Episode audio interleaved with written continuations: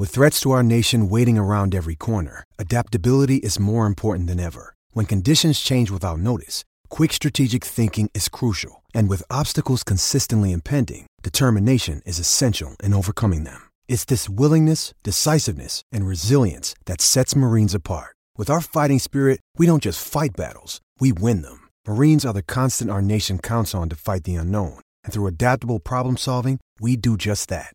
Learn more at marines.com. G'day, Mike Hussey here, but you can call me Mr. Supercoach. KFC Supercoach BBL is back and there's 25 grand up for grabs. So what are you waiting for? Play today at supercoach.com.au. T's and C's apply. New South Wales authorisation number TP slash 01005. Life's busy. Take this deck. There's heaps to do on it, like um, polishing off this wine. That's tough.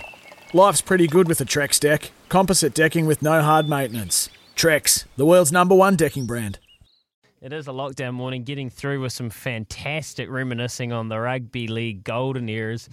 One player who would have gone awesome back then but went well in his era was Roger Tuivasa-Sheck, and a likely Auckland rugby de- debut for RTS is looking, well, unlikely because there's uncertainty around the travel plans for the other Kiwi teams since we're in lockdown level four.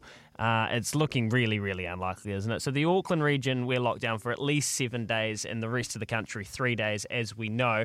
So many of sport events, as Trudy has just mentioned, will be uh, most likely delayed, and, and a lot of them cancelled, which is a shame. So he was looking, Roger Tuivasa-Sheck was probably going to make his debut against the Bay of Plenty on Saturday night.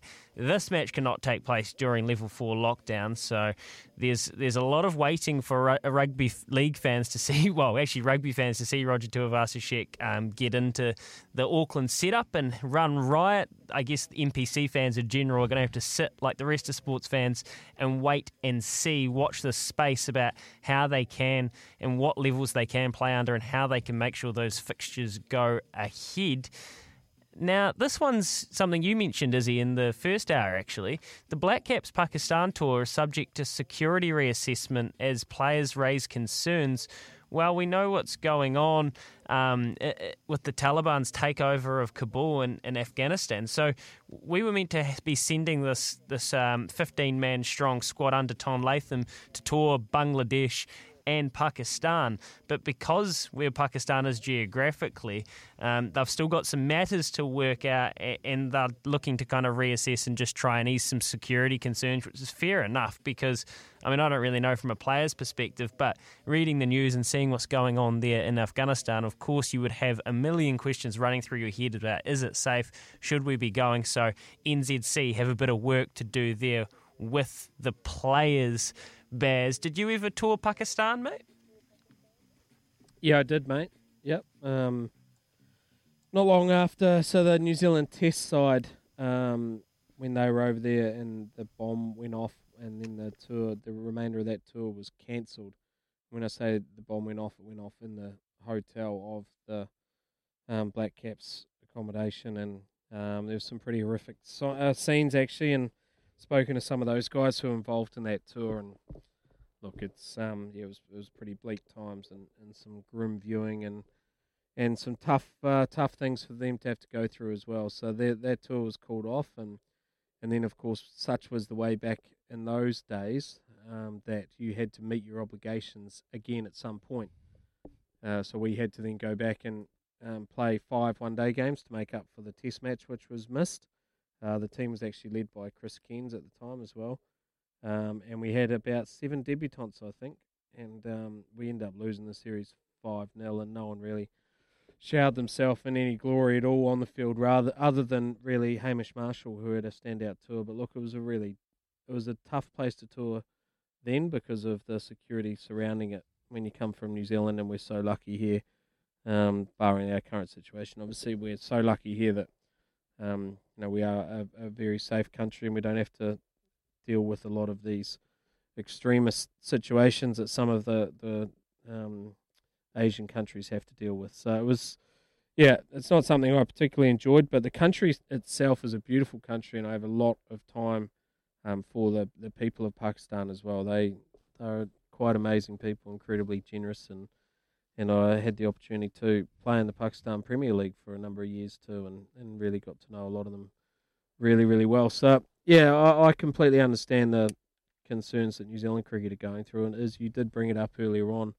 about um, the fact that the tour might not go ahead, and I'd be interested. I, I being someone who's sort of been on the inside of that, I completely understand it. But where do you sit on on the situation, mate? Do you think the tour should go ahead or, or shouldn't go ahead?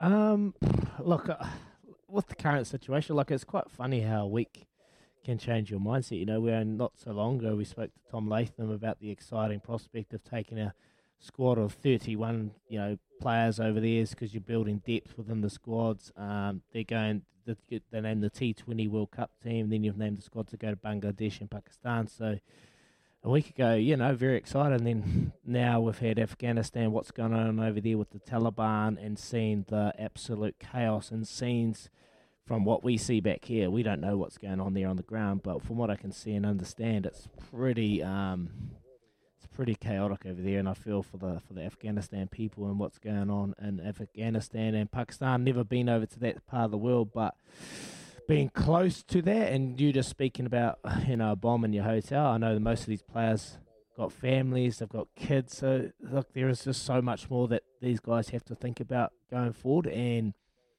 the reality is, sports just sport at the end of the day, and and these guys are going to put their safeties and their decisions uh, first. Um, go, like I know you guys have met in the middle, and in the past you've you've played in the UAE, so maybe that might be another option for these players to, to head to UAE, uh, Pakistan, come there and, and meet in the middle kind of setup. Is that is that make sense? Is that kind of what you think they're going to head down? Yep.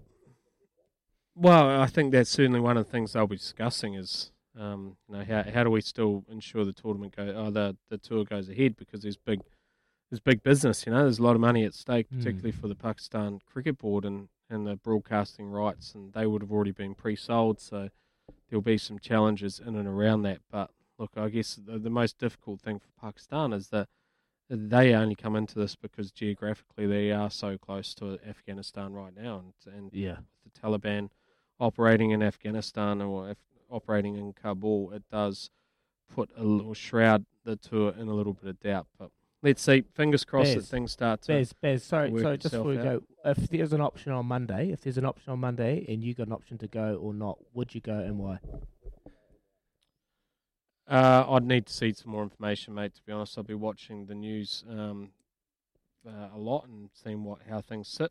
But I'd also be wanting, and I know this will be happening, be wanting some yep. ind- independent security reports that would be passed on to New Zealand Cricket to give us the risk assessment levels of what um, of where Pakistan sits and what is what is the defence mechanisms if um, something was to infiltrate Pakistan, uh, but with it being so close to Kabul and being operated by the Taliban. So that's what I'll I'll be doing, and then I'll be looking at nice. that and trying yep. to work out a bit of an educated um, decision and um, and also be discussing it with all of my teammates because you know I think that's that's the important aspect of it. So lots to talk about there, and I'm sure at some point we can get someone from New Zealand Cricket on to talk us through that as well.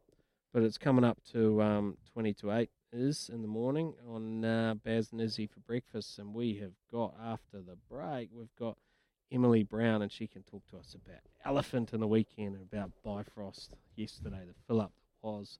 Baz and Izzy for breakfast, punting supporters. Sometimes needing new tyres can catch us by surprise. That's why Tyre Power gives you the power of zip pay and zip money. You can get what you need now, get back on the road safely, and pay for it later. Terms and conditions apply. So visit tyrepower.com.au or call 13 21 91.